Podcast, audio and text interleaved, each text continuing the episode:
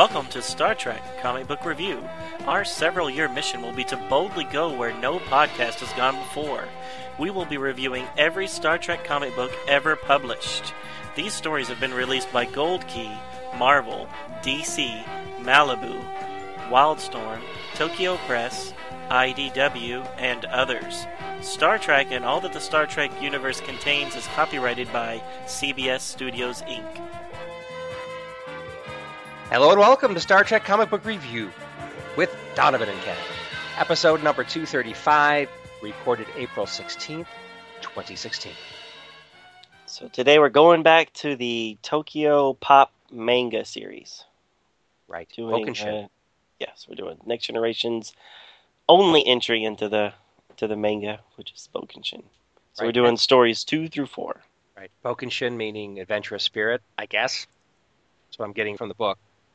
And I thought they were some pretty good stories, especially. I, I really like the last one, which is uh, the fourth story in the book, the third story we'll be doing today.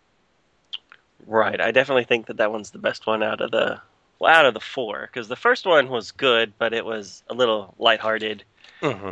Uh, That was know, the Wesley Bill Ru- Wesley Right. Crusher changing into different different folks. Was it actually a changeling or something like that? We did it some episodes ago. Yeah, it was. Uh, I think it was episode two twenty two or two twenty three, somewhere around there. An encyclopedic mind. Um, it was a lighthearted story, and then these, the middle one that we'll do today is another maybe lighthearted one, but it's just not as funny as the first one. No. But uh, but yeah, the thir- the last one is really good. And it's it- not it- it's not action. It's just good. It's just a good. no, story. no, yeah, but, but and and it fills in a nook of the Star Trek history that we didn't know about. I mean, we only we're we're aware of the time period from the original TNG episodes, but we're not aware of what happened to other characters during this time period, as you will see soon. So again, it's a nice. I think it explains some interesting things. Right. Okay. All right. Well, saying that, do you want to go ahead and jump into the first one that we'll be doing today? I would love to do that. So this one is story number two of Bokenshin, and it is titled Sensation. Um, I believe the published date was April 2009 for the whole book. And the writer is Diane Duane. Artist Chrissy Delk. Cover art is also by Chrissy Delk. And editors uh, Luis Reyes and Bryce P. Coleman. The cover presents Picard with a no nonsense look on his face, hiking up a mountain on what appears to be a barren, tan colored alien world. That reminds me of Mars. The Enterprise D is low enough in the sky that we can actually see it far above Picard, with a rather roundish saucer section. And of course, that's the same cover for all three stories we're doing today. The Enterprise D arrives on Lambda Scorpii 4 in response to a distress call from an archaeological expedition that has been working there for two months. They have contracted a sickness that Dr. Crusher and her medical team beams down to remedy with decontamination field bracelets active. Very handy. Meanwhile, on the bridge, Counselor Troi deduces that the captain has been on this world before. The evidence of an early alien colony on this world must have drawn Picard there as the current archaeological. On the planet, Dr. Crusher and her team are met by Dr. Werther Arbroth, who describes the symptoms as nightmares, depression, feelings of disconnectedness from the rest of the team. Eventually, it progresses to hallucinations, like their nightmares are chasing them. After that, the victim falls into a deep coma that so far they have not awakened from. No one has died yet, but how long could people actually be in a comatose state like that? They happen to witness one of the older scientists running past them, screaming as if being chased by a rabid Mugato. Dr. Arbroth takes Dr. Crusher to the unconscious patients. They make arrangements to meet by his hut to check out his excavation records, seeing if any excavated relics might have correlated with the start of the outbreak. Dr. Crusher reports to Captain Picard on some leads, including lead deposits that might be leaching into their water supply. She also asks for Troi to accompany her as a second set of eyes on the situation and to ply her trade as counselor. On the planet, Dr. Crusher briefs Troi and explains they have remedied the heavy metals in the water that they have been drinking, but despite that, they are not getting any better. Troi uses her betazoid talents to read the emotional state of a terrified man who, despite heavy sedatives, is wide awake and terrified of something unseen. Troi confirms he is as fearful as he appears, but does not know where the fear is coming from. She continues examining people and finds that the comatose people, unlike the people in the earlier stage of the disease, are not only unconscious, but also devoid of all emotion, which is unheard of in human beings. Troi talks to Dr. Arbroath into getting some sleep. He has not had much since all this started. Dr. Crusher reports her near total lack of success diagnosing the sickness. Her only concrete suggestion for a next step is to evacuate the planet, which Picard does not like.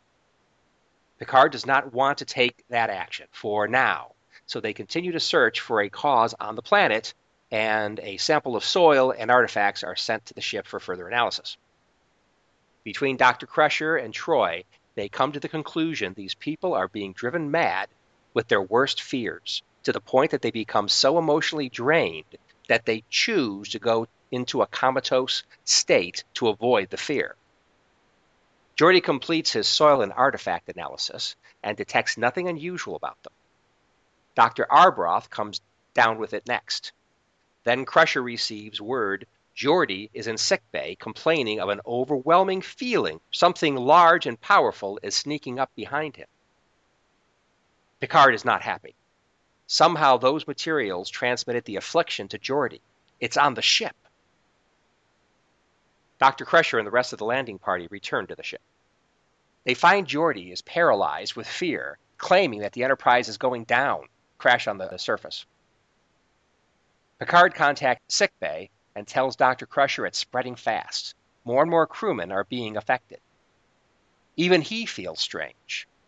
Get me the solution, Doctor, Picard demands of Crusher. She says she will find the solution and closes the com. Picard prepares the Q sign protocol, which will set the ship on course for the nearest starbase at maximum warp. Automated systems will fly the ship if need be. In sickbay, Dr. Crusher starts ranting about her being the only one who can save them. She has it too, and Troi runs to her aid as she hears Data say that Captain Picard is hallucinating. Troi and Data figure out that since the soil and artifacts have been on the Enterprise, no new cases have occurred on the planet. Rather, they are happening on the Enterprise. Dr. Crusher and Captain Picard slip into a coma. The seeming migration of the infected rate shifting exclusively to the ship gives Troi an idea. She asks Data to correlate all infections on a timeline with exact locations prior to the infection included. In sickbay, Troi puts herself into a trance and discovers an outside entity in her head trying to communicate a fearful situation to her. It's the same thing the afflicted experience, but they are not used to having other thoughts in their minds like she is. She realizes it's an alien who is fearful of his life and other lives he is responsible for. She tells the outside entity to show her what has happened abstract imagery enters her mind and sees the story of a people whose world was on the edge of destruction. Some of them left to perpetuate their race and eventually crashed on Lambda Scorpii 4. They put themselves into stasis until help, any help, could arrive. When the archaeology team broke the stasis, they had a finite amount of time to be rescued before they would all die. The story complete, Troi races to the bridge and asks a gangly teenage version of Data to build her a really complicated contraption that Data appears to know how to do and races off to start construction. Troi explains the situation with the aliens to Riker, along with saying everyone that has gone comatose will wake up eventually and be fine. They just could not handle having the alien captain and his fear in their head. They went unconscious, not being able to take the extreme, unending fear. She explains that Data is constructing a new vessel to incorporate aliens that can migrate to it until the Federation can find a way to provide them a world and an environment they can live in. While Data is working on the contraption, Troi has a long conversation with the alien captain who takes the form of a blonde version of Troi. Yada, yada, yada, she thanks Troy. Fast forward, the new containment vessel is on the planet with the archaeology team. Data incorporates universal translator circuitry that will allow the scientists to speak to the aliens. Imagine the opportunity to learn all about supposedly dead race from survivors of that race. The aliens will remain there until an appropriate new planet can be located. All is well on the ship as they break orbit for their next assignment. Captain Picard thanks Troi for saving their lives. Troi says he's the second captain to thank her for that very same service today. The end. The end. The end. Okay, so a Troi story. She ends up being the hero. She did. Yeah, pretty cool. Again, it's good to have uh, somebody that can kind of sort of read minds or emotions or whatever. when it's convenient, yep. Exactly. So kind of like great to have a data around in certain situations. Great to have a Betazoid. Yeah, I really thought Data was underused in this episode. Yeah. I mean, he's almost like a throwaway line at one point when everybody's becoming incapacitated. That I'm like, "Where's Data? Where, where is he?" And then they're like, "Just, I don't even know if we could trust Data." And I'm like, "Well, He's a robot. try." You know, Yeah, exactly. they were talking about like data would be infected too. It's like Right. he's a machine. Really? Yeah, it has happened. Remember, if you prick him, does he not blink? But I'm he did. He did get that the naked, naked now or whatever that uh, that episode was where he uh, he and Troi. he and no he and Crusher, not Crusher. Um, oh my goodness, No, you're right. Uh, it Uh, was Yar. Tasha. Tasha Yar. Yar. Oh, Yeah. boy. Well, we're both way off. As soon as you said it, I was like, no, you're so wrong. It's uh, tr- uh. and then I was like, is he wrong? yes, Yar. yes, I am wrong. It's Yar. yeah, that's funny. So, well, okay, hold on. But was Data affected, or did Yeah. he just say, uh, "Okay, Here's okay, my Yar"? chance. Here's my chance. No, he was affected. Okay, He he was affected. okay, but okay, it, okay. That that was a first season episode. They were still get wasn't that first season? I think it was first. Season. Yeah, that's my, They were still trying to- episode. they were still trying to work things out, kind of, you know. Yeah, I didn't like it the first season when they were just redoing TOS episodes, Right, but that was an interesting opportunity right. to have a human and a robot. Well, you know. Mm-hmm. Mm-hmm. Anyway, I thought that was interesting. All right, so this story, uh, it was the captain of the Alien ship. ship infecting everybody um, at various speeds. But all right, so he's going from person to person. So how did he get from the planet to Geordi? Because Geordi was never actually in physical contact with anybody that had it. So the captain knew that oh, this piece is about to get beamed up. Let me move my consciousness to that rock, and, and then come up and then infect Geordi that way. Well, I thought that the that the ship that they traveled in. Now, th- this was not clear, by the way. Mhm. I completely agree with you. But my way of make, having it make sense was that the ship was actually pretty small. So Sure. the- you know, these are incorporeal beings, I guess. So I guess they don't need a lot of room. I thought that part of the ship, or maybe the ship, but he didn't recognize it as a ship. Whatever was part of the stuff that was beamed up to the Enterprise, and that Geordi was looking at. So soil and I thought it was soil and artifacts. But Right, but I mean, but but after after the stuff was beamed up to the Enterprise, we still had at least one more outbreak on the planet of somebody becoming infected. So how did that happen? Uh, well, hold on. You mean the um, Doctor Yeah, right. Well, he might have been. Okay, they found out about it after it was beamed up, but he might have been infected before they found out about it, before the stuff got beamed up. Hmm. Now I'd have to look in the book again, but you know, Well, from because- the yeah. but from the way Data talked about it, it sounded like, according to his analysis, once you became infected, and then once you got to the point where you were comatose, that's when it moved to you to the next person. Well, you know, that's another thing that's interesting, isn't it? Because there were more than one person on the planet that was affected at the same time. Same thing on the ship. So it wasn't a one-off situation. It's it which which, which is like oh, like he's just jumping around to people, and even though he's jumped down to a second person, the first person is still afflicted. That's what it seemed like it had to be, Right. right? Because there were multiple people that were affected with this at the same time. Right. Well, I mean, like once you're infected, then It stays with you, it even stays though with you, and then you even though comatose. he's gone on to somebody else. Right. Right. But I mean, Yeah, but how long? How long is he there before he uh, he moves on to the next person? I I don't know. I I don't think. I, I, hmm. Thought he kind of hung around until they went into a coma, and then he was like, "Oh, I, I need to move to the next person." But maybe but, that's but he already moved to somebody else. Mm.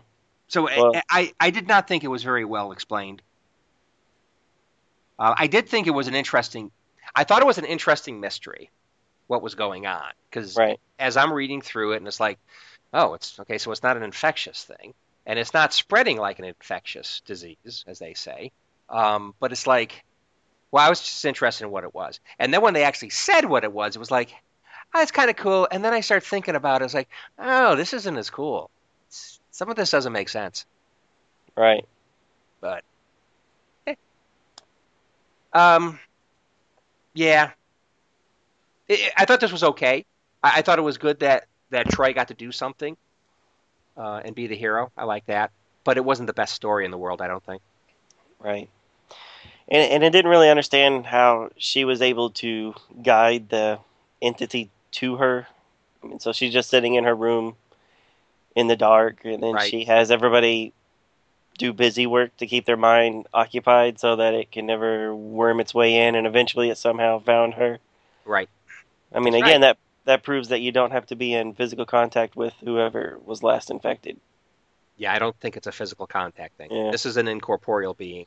It's just, Just jumping around. Floating around the ship or the planet. Uh, apparently, apparently. Mm. Hmm. What do you think about the art? I liked it. I thought it was good. I I like the art, but they drew everybody incredibly skinny and incredibly young looking. I had slipped into my my uh, synopsis what I thought about what how Data looked. He looked like he was 16 or something. He looked like tall because he's towering over Troi, at least in some panels, Right. towering over her, and he's you know he's got no chest. He's this skinny little. He, I'm surprised he didn't have pimples. Um, and then I, I think everybody just looked like, you know, especially the women looked like little skinny Barbie dolls. Uh, and and maybe that's the Japanese style of of you know more towards a manga kind of style of drawing. Right. Um, you know, with the big eyes and everybody looks like children and incredibly skinny. Right. Um, I mean, it was nice. It was kind of attractive, but also a little kind of odd. I mean, everybody looks pretty young. Yeah, definitely everybody looks young. Yeah. Except Picard. True. Uh, and Picard just looks skinny. Right, Right, Yeah. Yep. So uh, it is not my favorite drawing of all the books. Hmm. No, I, I I liked it, so I didn't. I don't have anything bad to say about it. Okay. One of the things I did like was a little uh, nod towards the animated series. Oh, okay. What was that? so Crusher puts some sort of bracelet on her Oh, that, that. then creates a decontainment f- de- Exactly, decontamination right. field around It's her. like was that belts they use in the animated yeah, they used belts in the old animated series that did. Right. Uh, but those were actually like like little force fields. They could like walk in space and stuff with those things. exactly. Definitely on planets that had uh, no atmosphere or an atmosphere not conducive to life. So I don't know if it was an intentional nod, but I liked it. and, it, you know, it was just so handy. I mean, it's like, okay, I mean, if you can erect force fields to cover up breaches in the ship hull, sure, I guess you could be able to to do a containment field around a person. Um, it's just, and, and the fact that you didn't see anything, like in the old animated series, you could see the field around them. Right. Uh, but in this, there was no visible field. Uh, no, aside from the first the first panel when she turns it on, yeah. Oh, was there? I didn't even notice that. Okay. Um, so I, I guess it does make more sense. I mean, like, well, we can go with the idea that there's a containment field that we can't see. I mean, we're all adults here, so that's fine. It's just, it just seemed very convenient. Right. And why Geordi couldn't use the same thing? Um, Oh, when he was I mean, analyzing. yeah, because when he's analyzing the dirt, he's wearing a full full blown containment suit. Oh, good point. It seems that Point. the bracelet might, mm, you know, I mean, if it's not hindering her movements or anything, which it doesn't seem to be, um, why wouldn't everybody wear that? Exactly. Hmm. Good point. And she doesn't seem to get sick until she gets to the plant, gets back to the ship and turns it off. So I would just throw that bracelet on everybody. exactly. What, what wouldn't that be a good precaution? Right. Anyway, I mean, you have something that's potentially going to infect the ship. Right. Wouldn't you want to do something about that? Anyway, so I thought Picard's fearful face while he's restrained in the sick bay. I forgot what page it was on, but I was like, it was kind of funny, really. Why? I, I found it funny anyway. He's I very just just the look of his face. Well, but in a funny way, kind of. I I, I just found it. Hmm. All right, I think I know. And, and that wasn't the main point of, of the panel. I mean, he was just kind of like he was not the main focus of the panel, but he was just kind of there with you know with his his head cocked to the side towards the reader, and he just Okay. had a funny look on his face, which I could see hmm. it was fear, but yeah. anyway, whatever. Yeah, no, I see what you're talking about. Yeah. Where he's And saying, then- the ship, no, we can't, my crew, no, Yeah. not my ship. Yeah, looks like maybe he uh, passed some gas and he's trying to keep Keep it secret. exactly. Exactly. And there was a spot on uh, page 44 where Data has really arched eyebrows, and I thought that was a total Spock moment Right. on Data. Yeah, that was after Troi uh, very specifically explained what, what she wanted him to build her Right. and knew what she was talking about. Yeah. exactly. Oh, talk about uh, technobabble, right? right. So I got a question. Okay. Um, if the captain becomes incapacitated like he does here, Uh-huh. did Riker at that moment decide to put on the extra pip, or oh, is he still you acting? there's an extra pip? yes. Oh, so good. When uh when when Riker and Troi are talking about um, um you know telepathic connections and blah blah blah before she does her um talks to the or before she goes back and talks to the spirit version of herself she and Riker are talking and and he has four pips That's funny. yeah so I know that uh in a later story he should have four pips but uh but uh, in this timeline I don't this time frame he shouldn't have four Well, what's interesting is on the page you're speaking of, where it's like it's it, the whole page is just uh, Riker looking at Troi. Yep. He's got the four pips. In the Mhm. page before, Riker has no pips. Right. Well, it's kind of farther away. Not that much farther away. Well, and then then- the next then on the page he has three. And on the same page, there's a, there's a picture of uh, there's the picture with the arched eyebrows of, of Data, and he doesn't have pips either. Right.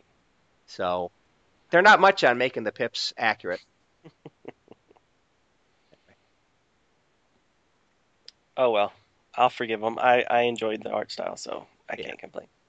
Yeah, I enjoyed it. It's just everybody looks like like they're teenagers. Right. Even don't- even Riker with the beard, he still looks like okay, maybe he's twenty, maybe. So with the beard, that means this is definitely at least season three, right? Um, pro- yes, yep, at least. Right. Are there any other indications? What about the uniform? That Well, I don't know, but Wesley's still wearing his sweater-looking thing. oh right, okay. So that's why I was thinking maybe episode you go. season three. Right. Yeah. But but I I thought Wesley was a little odd in this one. I mean, I understand his mom's sick, but he he's pretty competent acting ensign. He usually would try to figure out something on, on how to fix everything, but here he just his only role Concerned is to about- sit by his mom's side and look Yeah. pouty faced. Yeah, and Which I, I, get, I get, I totally get. That's what you would do if your mom was was sick. But you're you're not so you're not Wesley Crusher, who is boy genius who can do anything. yeah, and I did not think he looked much like Wil Wheaton, by the way, also. Mm. No, he looked like that kid from uh, Stand by Me. Have you seen that movie? Nah. well, because he looks so young. He, yeah, he looks like the 12 year old version of uh, of uh, Wesley Crusher. Yeah. There you go. And then Geordi, I mean, he looks like Jake Sis- Sisko in season one of DS9. Jake. Yeah, he looks really young. okay. I mean, look at him.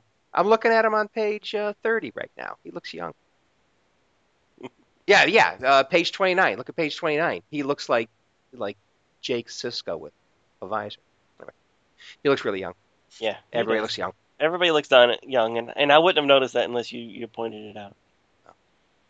That's what I'm here for. All right, what else you got on this one? I got nothing else. All right. Now comes, I hate to say it, but maybe my least favorite out of these three. I, I'm going to say it. It is my least favorite. It makes no sense. Okay, good. Although there is some nice, there's, I think there's some really nice humor in here. Not, There, you know, there is. it, it, it's not forced.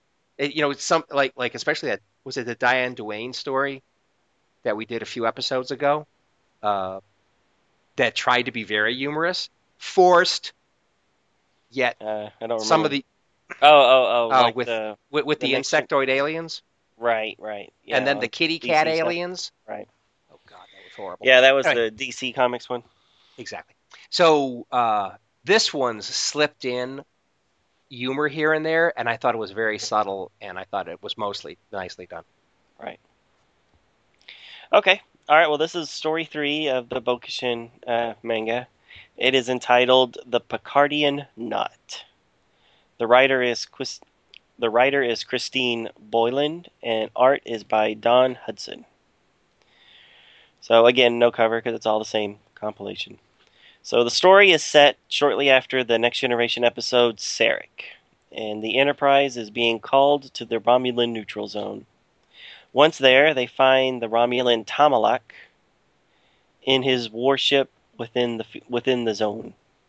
Picard orders to know why the Romulans are provoking a war. He tells Picard that they are just trying to bring back a Romulan science shuttle that has strayed too far into the zone. With the Romulan shields down, Picard is willing to give him the benefit of a doubt. Suddenly, a Romulan beams aboard the Enterprise bridge and holds Picard hostage at gunpoint. The Romulan takes out Worf with a shot, and then he tries to threaten the Enterprise crew and Tomalak himself. The Romulan scientist gets mad when Tomalak threatens via the view screen and he takes a shot at the TV screen. While distracted, Data tackles the disgruntled Romulan scientist. Tomalak demands that the Romulan be returned back to him. Picard strangely agrees, and the Romulan scientist is beamed over and killed on the view screen for his insubordination. Picard then allows Tomalak to retrieve the scientist's shuttle and return to Romulan space, much to everyone on the bridge's confusion. Later, Troi discovers that Picard is suffering some side effects from his recent mind meld with Sarek, and all of Picard's emotions are completely cut off. He's like a robot, completely devoid of all emotions. Troi and Crusher cannot find anything to treat physically, so Troi asks for the crew to talk to Picard about how they're feeling, and maybe this will retrigger Picard's own emotions. Tomalak soon returns, telling Picard that the scientist must have left a little something on his ship. Data finds a golden puzzle sphere. No one knows how to open it, and Picard is convinced not to return it to the Romulans until they know what it is.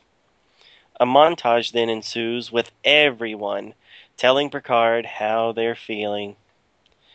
O'Brien does have a little scene where he has figured out how the Romulan scientists beamed aboard the ship, even though the Enterprise's shields were up. And Data and Riker uh, are shown completely unable to open the sphere. Eventually, it is discovered that only. Eventually, Troi discovers that the only time she senses anything from Picard, from Picard is when he starts to wonder how to open up the box. Knowing that this might be due to Picard's love of solving mysteries, she asks Data to allow Picard to give it a try. After looking it over for a while, Picard gives in and smashes the sphere with a corkscrew, saying that it is a specific type of metal that only opens due to trauma. The golden cords unwind themselves and reveal a tiny dancing Romulan toy. Very amused with this finding, Picard opens a connection back to Tomalak and offers to return the tiny toy. Knowing what the artifact actually is, the Romulans allow Picard to keep it and leaves. The story ends with Picard back to normal and the Enterprise going to Betazed for their next adventure, which will happen to be the episode Menage a Troi. The end. Menage a Troi. Ah, oui. Mm-hmm. Mm-hmm. All right. So, nice humor in this one, but I gotta say, there's lots of points in the story that make no sense at all to me. Right. I really liked that they tried to fit in. Uh, you know, this has happened in between two existing episodes that you are very familiar with everybody. Yep. So, in that regards, I liked it.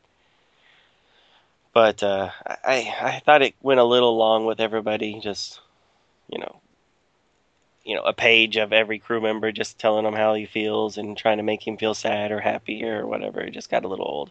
Yeah, yeah, but at, at first it was kind of funny, especially when Worf was trying to do it. Right. Well, it, it had its moments. I'm I'm Yeah. not knocking it for. I mean, it was still entertaining story, but I Mhm. just think it went a little long. I mean, did I really need to see uh, what was her name, Lieutenant D'Angelo or whatever oh, yeah, her name whatever, is? DeSanto or whatever. Yeah. Yeah, Data's ex girlfriend talk about her other ex boyfriend. Yeah. I well, like, at first it was like, who the heck is that? I mean, what, what are they throwing her in? yeah. But uh, but yeah, I mean, overall, it was it was it was a, a very entertaining story. I like the Barclay joke about, you know, uh, sometimes I feel sad when y'all call me that nickname. Yeah, broccoli. You know, I mean, it had its moments. Yeah. But uh, It did. Uh, so, but the the points, the moments that I thought were bad was just like, what the heck is going on? They're talk. This mostly has to do with Tomalak. So, what was going on? What was Tomalak? What was Tomalak's motivation in any of this? So, he thought the the knot, the the artifact, was more was something important from Romulan past, right, and and the lieutenant. And by the way, it's an off. I thought he's an officer, not a scientist. But oh, I thought he was a scientist. I, I thought he was an officer, but whatever he was. Okay, so oh yeah, yeah, yeah, Lieutenant he Namor. beamed over for why? Why did he beam over? And, and why did he threaten to kill Picard? Okay, so so he had the knot, and Mhm. he wouldn't give it to Tomalak, and that's why he beamed over to the Enterprise. I, I don't know. It just th- that whole thing that actually just so happened to get the knot into Picard's possession. I mean, I know, I know, I know the purpose of it to get the knot over there in the Enterprise, but I just don't get it. It just seems very. It's it's like the the the author was like, okay, we got to get this thing over on the Enterprise. How are we going to get on the Enterprise? And they just come up with something that's forced. right, wasn't wasn't happy about that. right, and it was almost until he had a chance to talk to um, until he had a chance to talk to O'Brien, and even it wasn't the main purpose of the conversation with O'Brien. You're still wondering how the heck did this guy even get on the ship? I mean, Yeah. just uh, the shields are up on the Enterprise, regardless of what Tomalak ship. I thought they were. shields status is.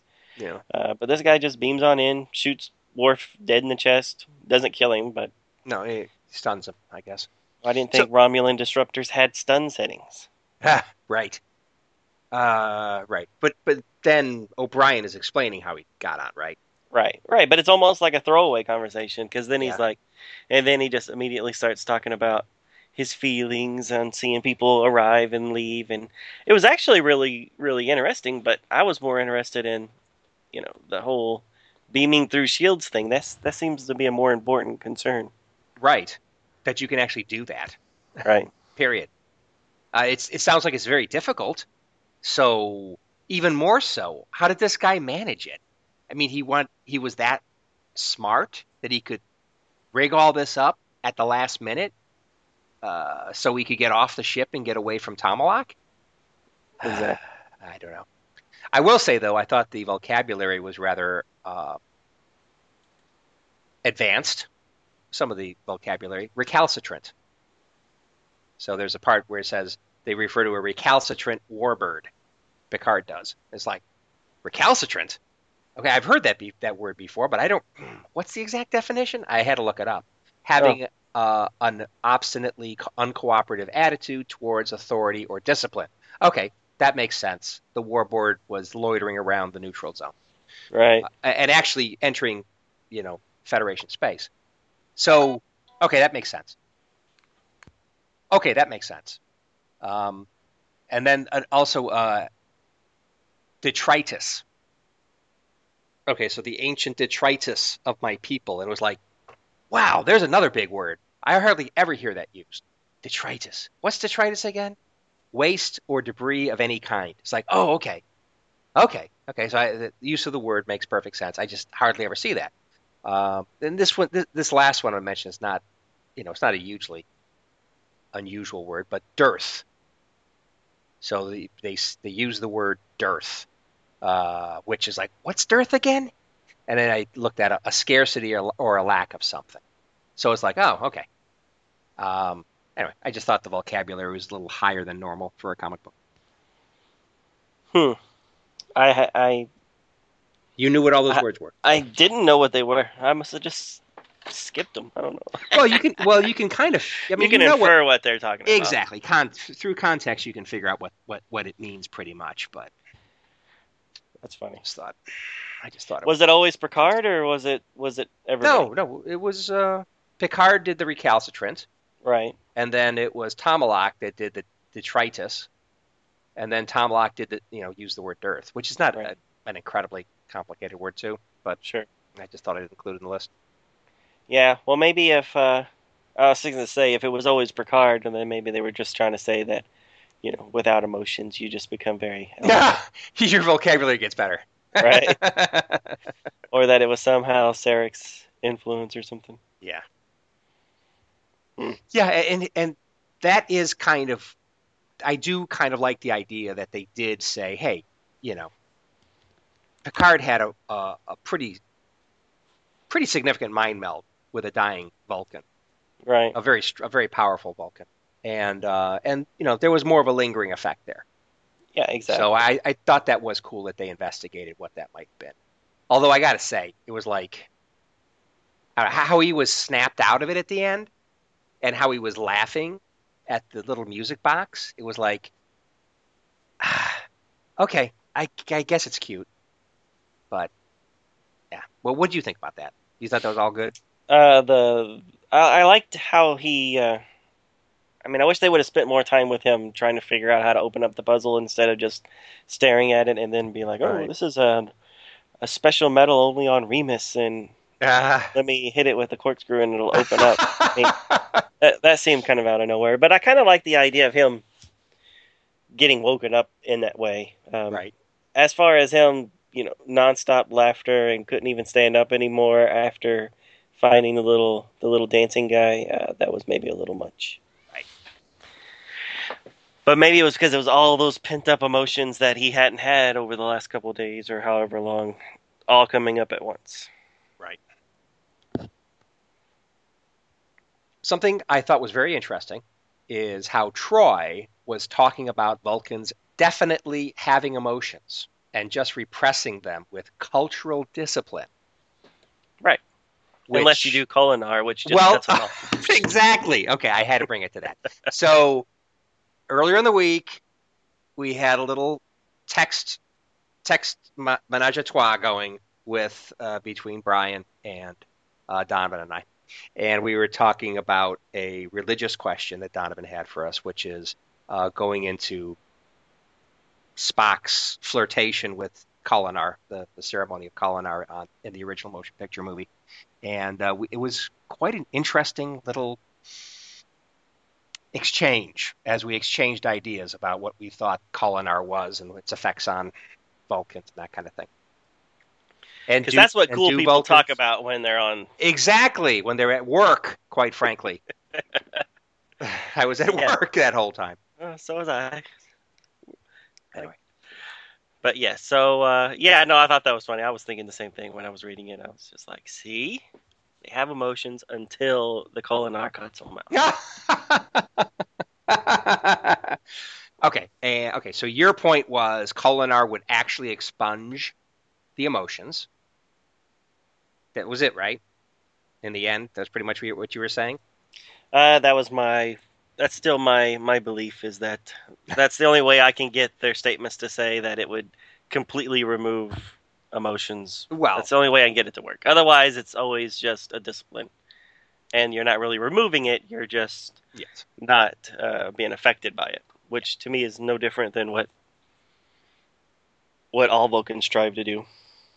Right, and that goes against my understanding of basically what Troi is saying, that they have emotions. Right. Uh, they just Until they repress do it. the Kolinahr. Oh but- God! You but can't only- just, you can't just erase emotions. I'm sorry. But see, only only certain people go through the Kolinahr. I mean, that was a big deal that Spock was going to do it. That's Sarek Right. never did it. Well, I don't think he had to.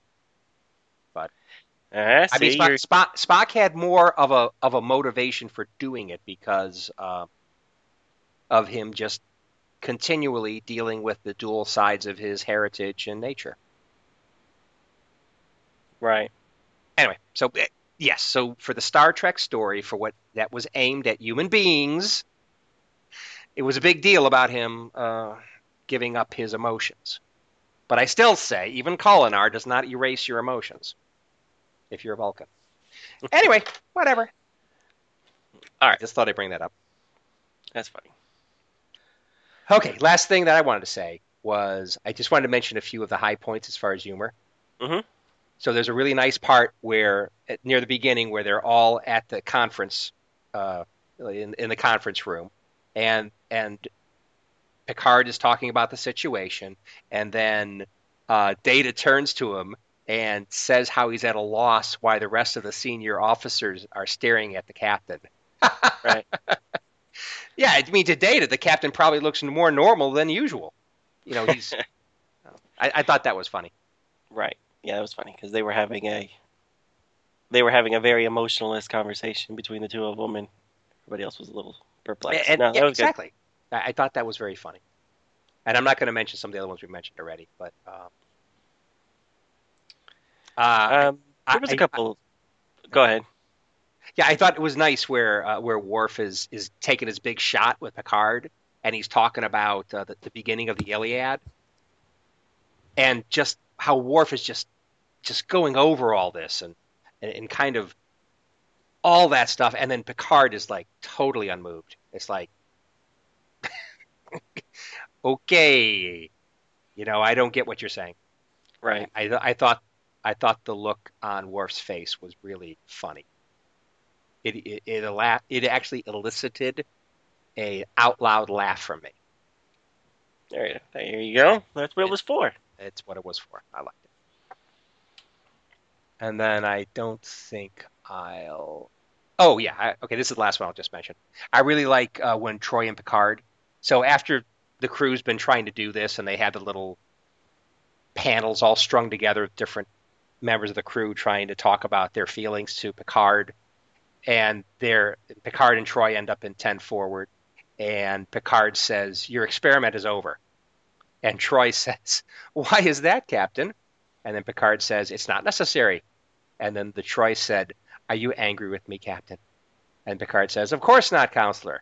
Then Troi says, Then we aren't done yet. Mhm. I love that. She's just she is sticking to it. She is sticking to her game plan, Right. no matter what the captain says. Yeah, very funny. And speaking of funny, um, did you think they misdrew O'Brien a little bit? He looked a little more portly O'Brien- than than he. Oh, he have looked big. Yeah. Yeah. Okay, he really let himself go. Just for this in this in this uh, in this particular book, he let himself go. Yeah. Yeah, I was I was shocked because he didn't even look like Colm Meaney most of the time. Yeah. Well, you know, I think in general, the drawing in this book was my least favorite. Mm. So I think they, I think the uh, the artist did well with like profiles and things, but in a lot of cases where they're showing people's faces dead on, it just reminds me of like the kind of art, you know, how good I could do, which is Oh. not good.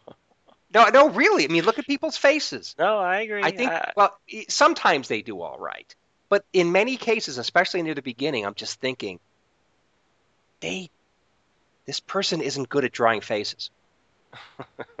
They're just not. I mm.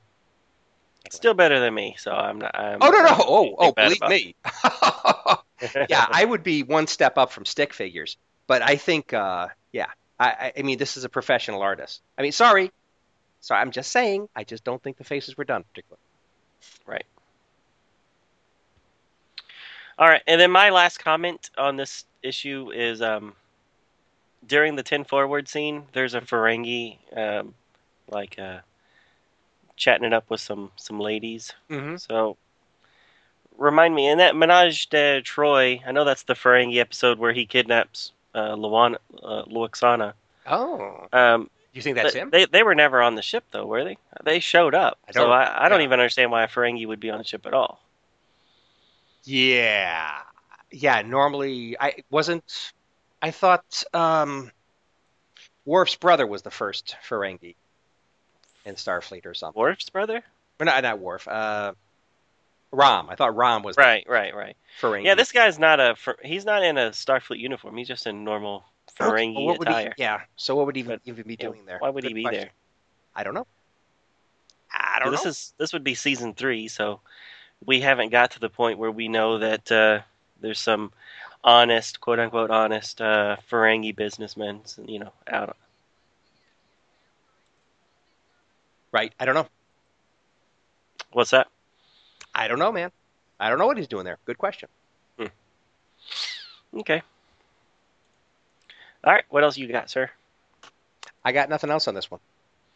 All right. Now let's go to uh, what I think we both agree is the best story of the of the bunch. It is. And it's about loyalty, which is uh, pretty important. Story four from the book is called Loyalty. Uh, and every, okay, F.J. DeSanto is the writer, and I think did a very fine job. And then the artist is Bettina Kurkoski, who did a pretty good job too in the artwork. Scene opens on the Enterprise D in dry dock at Earth Station McKinley.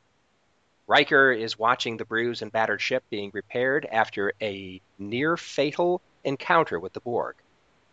Like the ship, Riker is worried about her captain, Jean Luc Picard, and his recovery from the ordeal at the hands of the Borg. Is Locutus banished from existence? Riker hopes so. Riker walks with Captain Picard, who is in civilian clothing, to the transporter room where he will be traveling to his home on Earth to find the answers he desperately needs.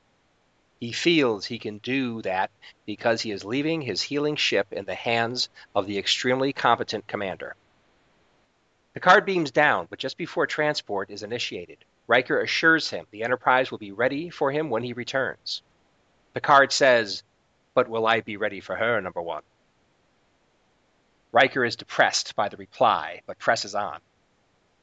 Back on the bridge, Geordi reports repairs and upgrades to the warp drive are complete. Riker takes a call in the captain's ready room. It's Vice Admiral Henry, Chief of Starfleet Security, who extends an invitation for Riker to attend a confidential meeting the next morning at HQ. Henry declines to explain the subject of the meeting, and Riker agrees to attend. That night, Riker talks to Deanna in 10 Forward about his misgivings concerning the meeting. The next morning, Riker takes a shuttle down to Earth, but before departure, unexpectedly hands over the con to Mr. Crusher. Surprised, surprise and excitement ensues for the young acting ensign. At Starfleet HQ, Riker is met by two tough-looking Starfleet security mooks that tower over him. They escort him to the meeting in a highly secured area of the building without a word of explanation. Vice Admiral Henry welcomes Riker and introduces the rest of the attendees Flag Officer Hayes, Captain Louvois of Judge Advocate General, and Rear Admiral Bradish. There are a few additional people present that are watching from the wings. Riker is asked to report on the Enterprise. He states she will be ready to deploy in several weeks with impressive upgrades in place. The Inquisitor says, Good news. We need the Enterprise back out there. Tired of the small talk, Riker forcefully states that he suspects this meeting is no normal debriefing and asks them to get to the point. The Inquisitors pull out the carrot, complimenting him on his handling of the Borg under the most trying of conditions. Riker responds by spreading the credit around to his crew and his captain, who all played a part in the victory. Then the stick makes the appearance. They state amazement over how quickly he was willing to attempt to terminate his captain when he turned on the crew. Riker begins an angry retort, but is cut off by Louvois, stating that 11,000 people were lost at 359, and millions, if not billions, could have been lost if not for Riker. They say Starfleet morale is low. They need leadership like Riker's. They offer Riker promotion to captain and offer him the Enterprise. Riker is shocked and pissed. They say after being assimilated by the Borg, Picard is no longer fit to captain a starship. This could be part of a Borg plot to infiltrate Starfleet. They say it would be political suicide to give Picard the Enterprise back, given how he led the Borg attack force that killed so many. Hayes says they want Picard to accept early retirement and settle down on Earth as a Starfleet hero. Bradish says another way to handle it is to hold Picard accountable for the events of 359. One man is responsible for all those deaths. Riker explodes with rage. That man is not Captain Picard. The Inquisitors say they are considering several options, including returning Picard to duty, but before they can make that decision, they want to consult with Picard's closest ally, Riker. They exchange both angry and at times civil words for quite some time. Riker defends the captain and explains how he fought Borg control and was able to suggest a strategy that in the end stopped the Borg. It was not Riker who did it. Bradish brings Commander Shelby in to give a more impartial testimony, since she is not part of the Enterprise crew, but was there to witness events. Shelby gives convincing testimony that Picard was under Borg control and could not help but take the actions he did. The fact he was able to break the Borg hold on him long enough to suggest the strategy that defeated them makes Picard a hero. Bradish continues her attack on Picard, saying he could have been altered mentally and may still be a tool for the Borg. Riker can take no more and calls the meeting a damned court martial. Riker angrily turns to leave the room. Bradish says this is three times Riker has passed on a promotion. Turn down this commission, and there will likely not be a fourth. Riker turns and angrily says, How dare you hold my future hostage? He makes an impassioned case for Picard that ends by saying if their decision is to oust Picard, then he resigns immediately and tosses his com badge on the table where they are all seated. Bradish angrily calls Riker's grandstanding a bluff. Riker tells her to shut up and says he knows the Enterprise crew. If he walks, so will they. How will that look to the rest of Starfleet, to the Federation, to the rest of the galaxy? Shelby says she is with Riker and tosses her account badge on the desk next to his. They both head out the door, but Flag Officer calls them back, asking how can they resolve this. Riker proposes that Picard keep his commission. He will remain first officer and monitor the captain as he returns to duty. If there is any indication of remaining Borg influence, he will take care of the situation personally. They take Riker's proposal. Riker says he will take command of a starship someday, but when he is damn good and ready. The meeting adjourns, but Bradish makes it clear that if Picard does turn out to be under Borg control, and putting him back in charge of the Federation flagship gives them the opportunity to kill millions, it will be all on Riker's head. When Riker and Shelby exit the room and are alone, they smile and breathe a huge sigh of relief. They shake hands and call each other by their first names. Riker takes off in the shuttlecraft as Shelby makes plans to transition to her new assignment on the USS Chekov. The end. Not the Excelsior. Not the Excelsior. The Or not Excelsior. Uh, Excalibur. No, not the Excalibur. No, that's a different story. Hmm. Okay. Yes. And of course, was it is it New Voyages? Uh, what's the name of that series? Yeah, New Voyages. New Voyages. Okay. No, wait. New Frontiers. New Frontiers. Okay. Which I found to be very good. I, I like those stories. Right. But she is the first officer there, and then she moves on to be captain of her own ship, right? I forget what it is. Yeah, and she's also I forgot what story it was, but she's also commanding a starbase, isn't she? At some point in a story? I don't remember. I believe she is. Anyway, she gets around in the uh, expanded universe. Right.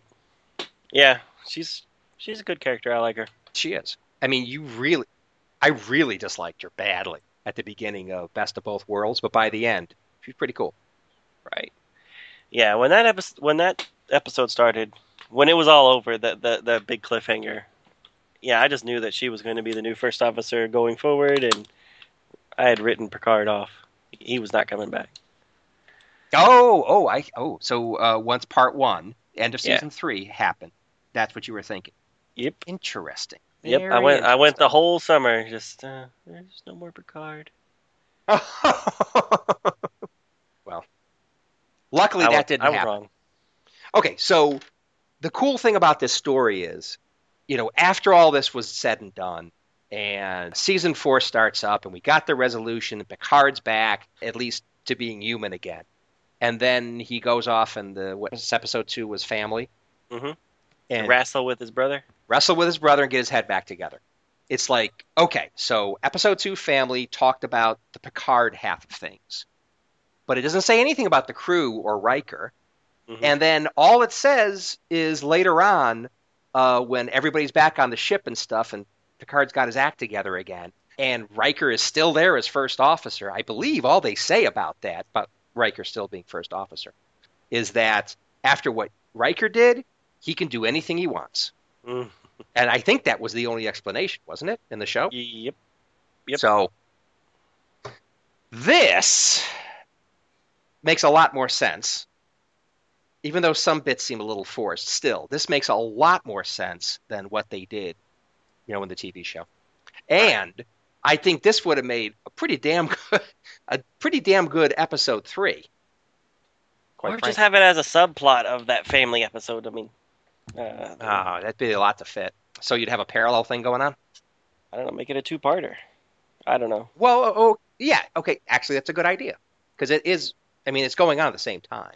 Right. So yeah, you could cross cut back and forth between the two storylines. Right. Yeah.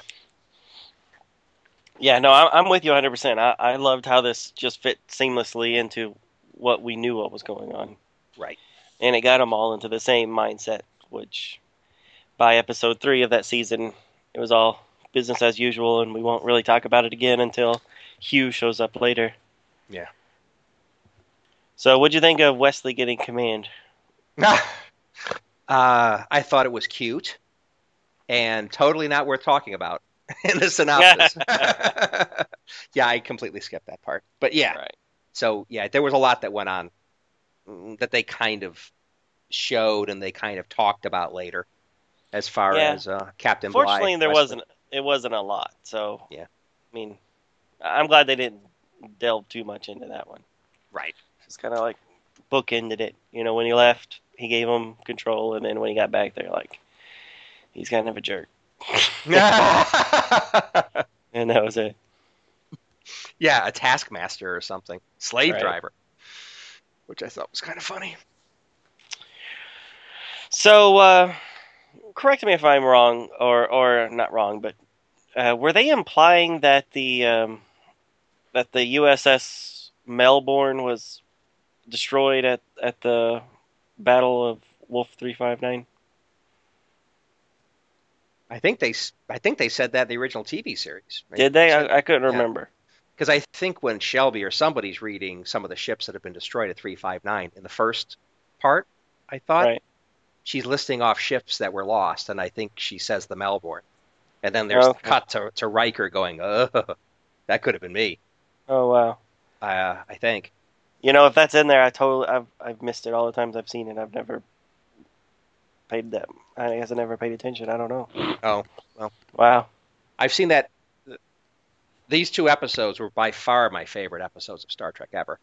I mean, uh, Next Gen. My favorite Next Gen episodes.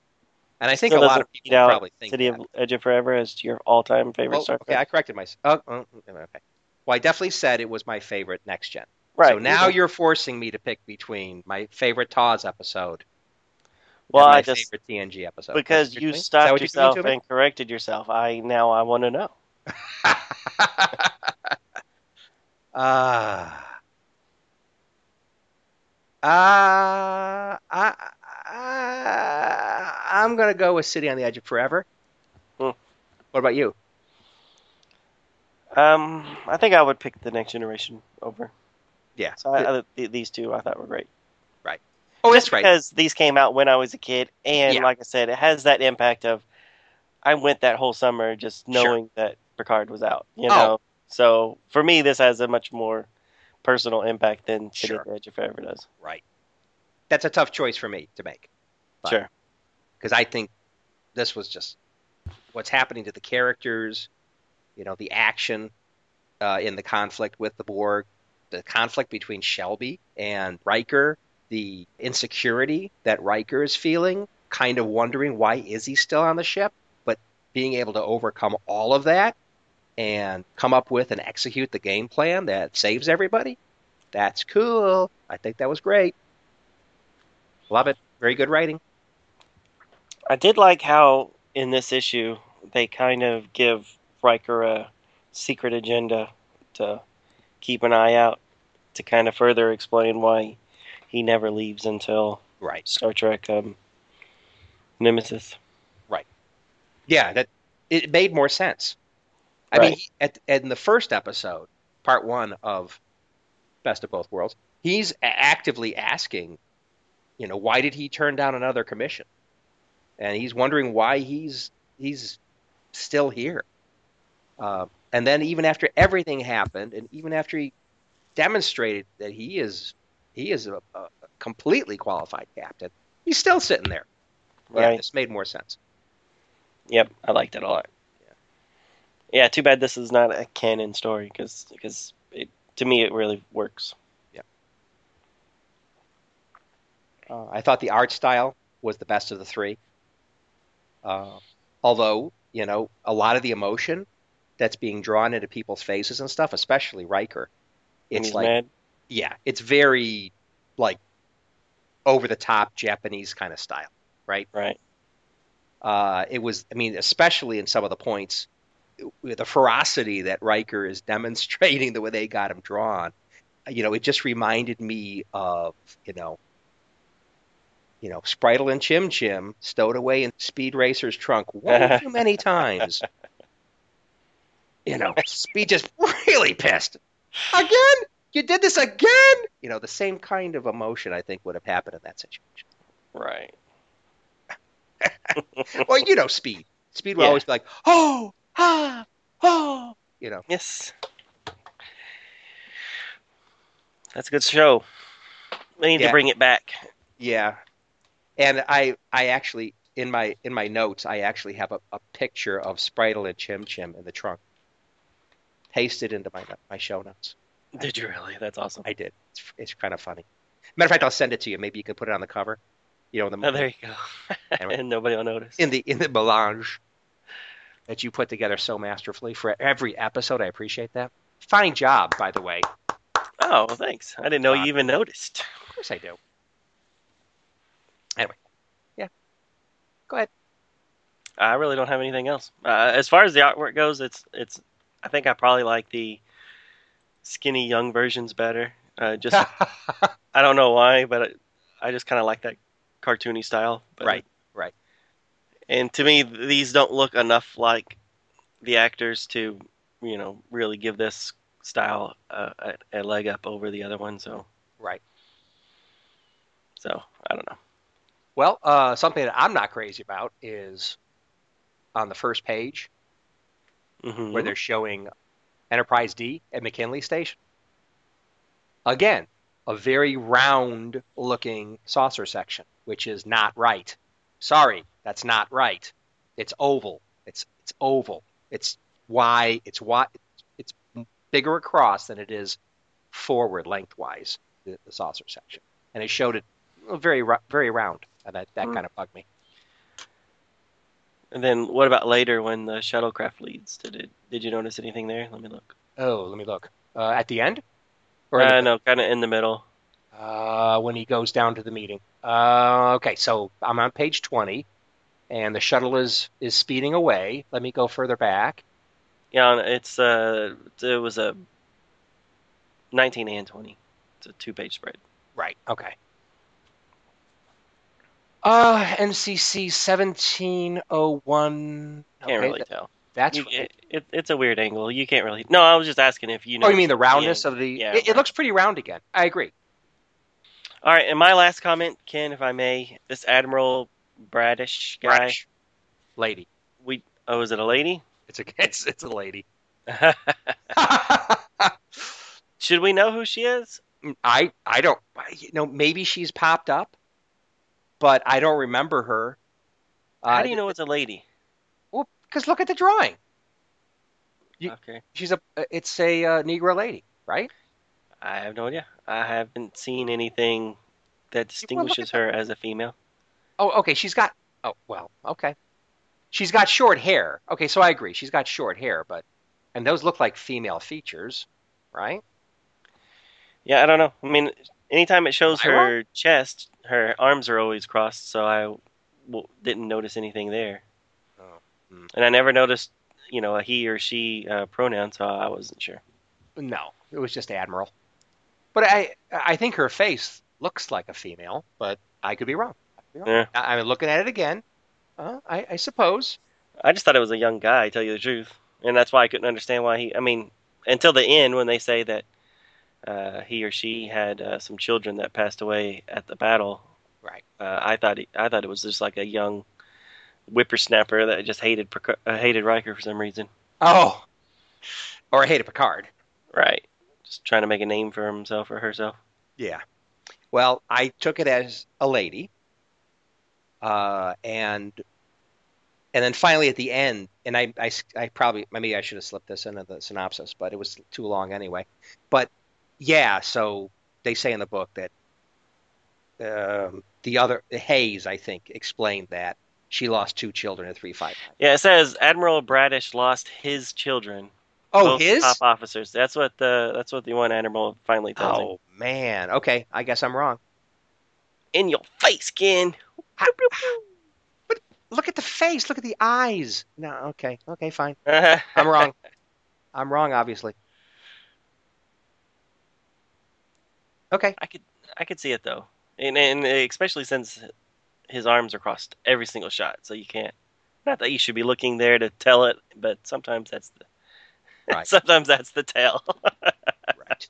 And and look at the hair. It's like it's permed out. It's per, it's pretty pretty big hair. Short hair. Okay, so we know it's definitely a he now. Okay, good. Got that clear. But yeah, so the whole time I was like, I could not figure out why this this guy hated Picard and Riker so much.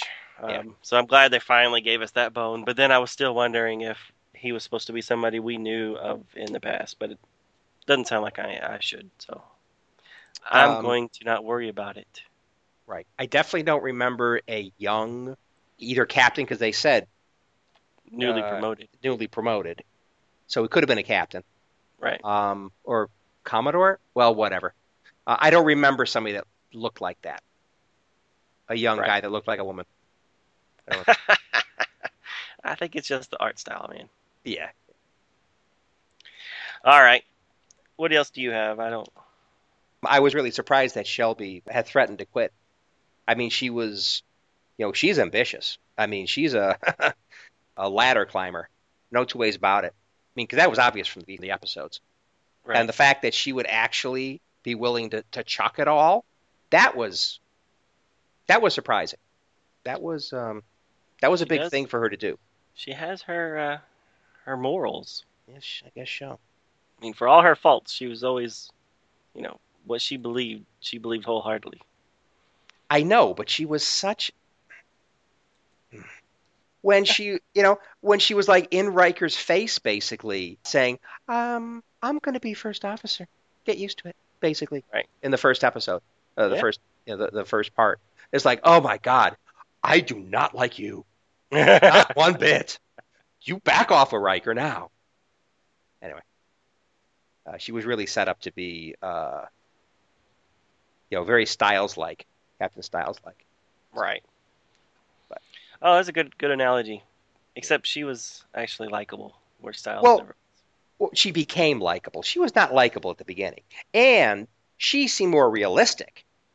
Styles was an over-the-top caricature, Right. where at least Shelby was a little bit more realistic. I mean, you could see a person acting that way.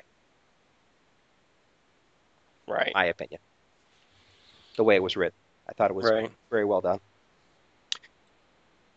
Okay. Anywho, I have nothing else to say except that thumbs up on this one. Yep. Yeah, out of all three of these books, I liked them all. There wasn't a single one that I was just like, uh, this is. Right. I, I think uh, a few of them might have gone a little long. Like the the first two, I thought, Mhm.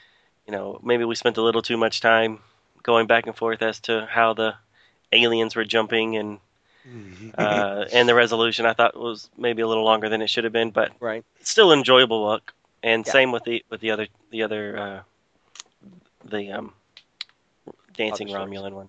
the dancing Romulan, and then of course the the the shape shifting Wesley.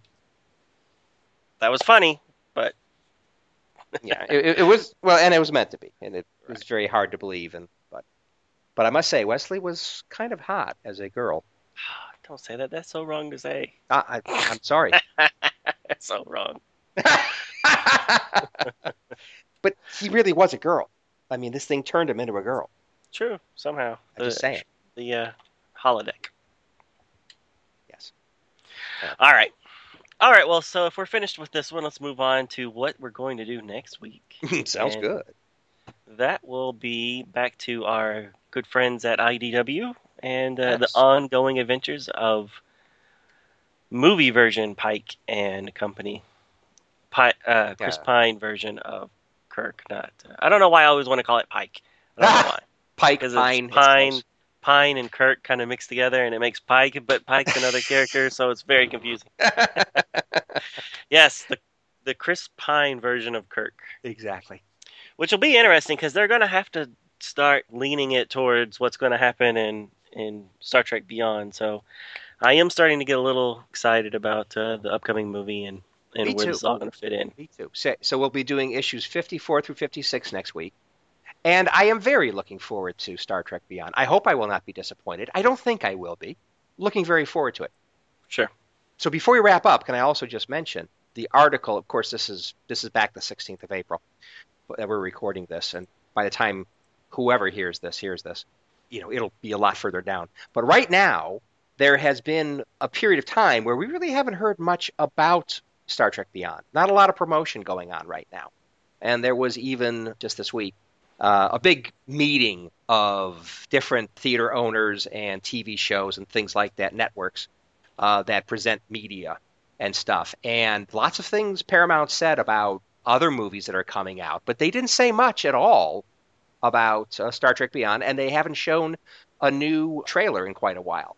So some are saying, hmm, let's think about what happened with Star Wars. I was sick of Star Wars by the time it finally came out because you just kept on, like, for over a year, you just kept on hearing about it. It's like the promotion machine was going constantly, where they definitely seem to be taking a different approach with uh, Star Trek Beyond Paramount. Mm. And I I, like know. I like it. I don't want to be sick of the movie by the time it comes out because I'm sick of hearing about it. Right. I would have li- I would like some sort of like tie-in countdown type thing, like we did for Countdown in the Darkness and the original Countdown. Are they not going to do something like that? I have not seen anything. Oh, we got three months. What? Right. July, right? It comes out in July. Uh, right. Okay. Yeah, I haven't seen anything. Yeah. Hmm. There's not going to be a countdown. Ah. okay. If there is, we might need to rearrange the schedule to accommodate. Oh. And I haven't will. heard of anything. Hmm. Okay.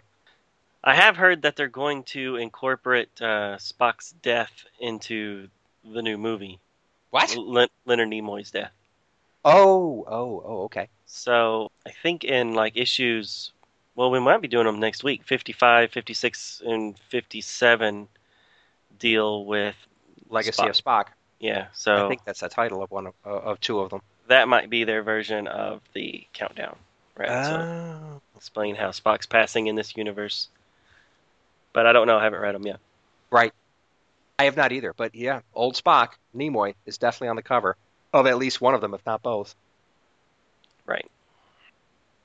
But that goes up to 57, so we're not we're not going to get that resolution next week anyways. Next Okay, so it's a three-parter. Okay. Right. So we got two parts.